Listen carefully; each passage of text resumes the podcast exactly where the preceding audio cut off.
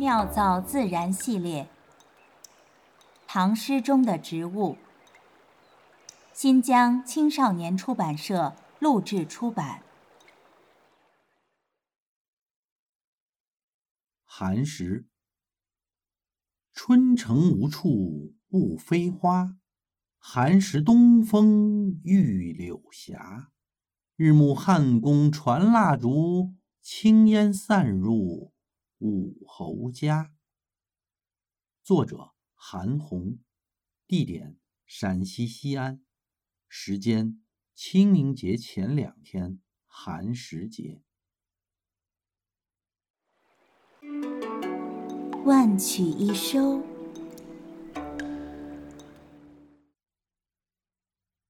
这天晚上。与往常并没有什么不同。赋闲十年之久的韩红早早关了家门，斜倚床头，打算将昨日书卷读完。残灯昏昏将尽，韩红已合衣睡着。忽然一阵急促的敲门声将他惊醒。来人是老友韦巡官。韩兄大喜大喜，您已被圣上擢为驾部郎中，不日即将上任。韩红还未完全清醒，愕然道：“不可能！您说的不是我，必是与我同名的江淮刺史韩红。如何会错？”韦巡官高兴得眉飞色舞。中书省将您二人俱进圣上。圣上手书“春城无处不飞花”句，批曰：“于此韩红，可不便是您吗？”韩红默不作声，靠着胡床。慢慢的坐了下来。玄宗朝进士及第，肃宗朝转逐飘蓬，代宗朝赋闲所居，德宗朝否极泰来。因这首寒食，韩红被德宗一路擢升，官至中书舍人。木心先生曾说，寒食是最具唐风的一首诗。如果只选一首来代表唐诗，他推荐此首，简直是最高的荣耀。先生凭此诗，好在纯记印象，不发主见，含义似颂似次，韵节、色调、气象浑然一体。寒食节在唐代是法定节日，据《唐会要·休假》记载，寒食通清明，休假五日。寒食假期。正值春城飞花、玉柳倾斜的仲春之末，举国上下尽火欢度，无论官家还是民间，都会举办各种各样的庆祝活动。画阁盈盈出半天，依稀云里见秋千。花场共斗汝南鸡，春游便在东郊道。千金宝帐坠流苏，簸琼还作锦沿铺。池中弄水白雕飞，树下抛球彩莺去。别殿前临走马台，金鞍更送彩球来。敦煌遗书《寒食篇》生动形象地为我们描述了唐人丰富多彩的假日活动。融融春意里，满城柳絮中，人们荡秋千、斗鸡、踏青、搭帐篷、野餐。抛彩球、骑马、蹴鞠。唐朝实行宵禁制度，夜幕降临，重门落钥，家家闭户不出。但节日中的长安城，明月彩灯恍如白昼，射月踏舞，彻夜管宵，车马青路色道，街衢游赏不歇。节日的狂欢过后，依唐朝定例。从宫中取榆柳之火以赐近臣，称为班心火。韩翃以汉宫代唐宫，说晋中日暮传蜡烛。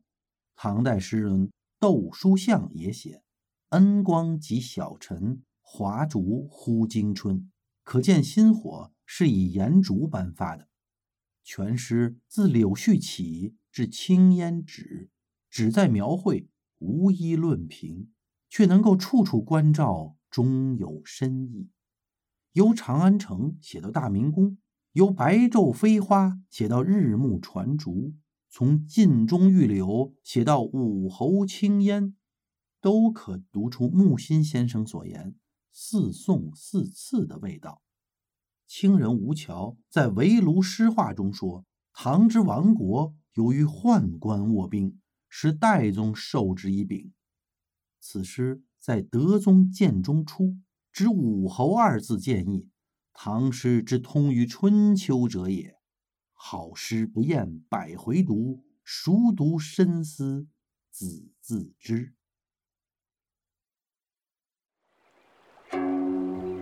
妙造自然。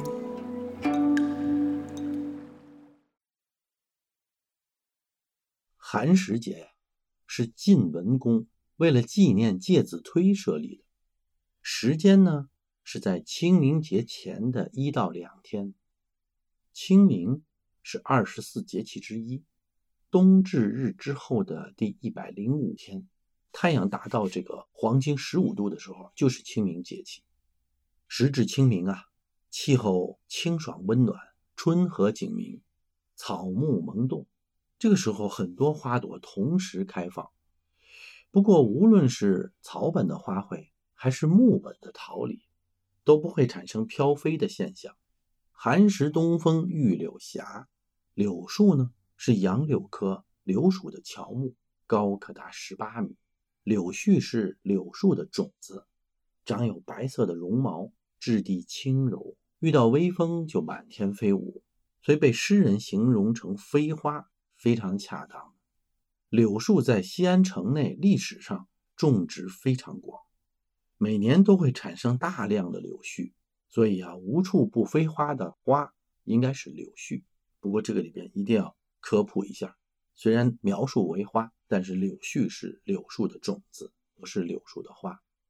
杨树、柳树都是雌雄异株，其中只有雌株产生飞絮。春末夏初的时候呢，雌柳树开花以后不久啊，就飘出如雪的柳絮。里面呢包裹着柳树的种子。天气晴朗干燥的时候，柳絮啊爆发进入盛飞期，漫天的这种所谓飞雪的日子，大概要持续二十天左右。直到现代呢，每年四月初到五月中，西安仍旧可以见满城飞花。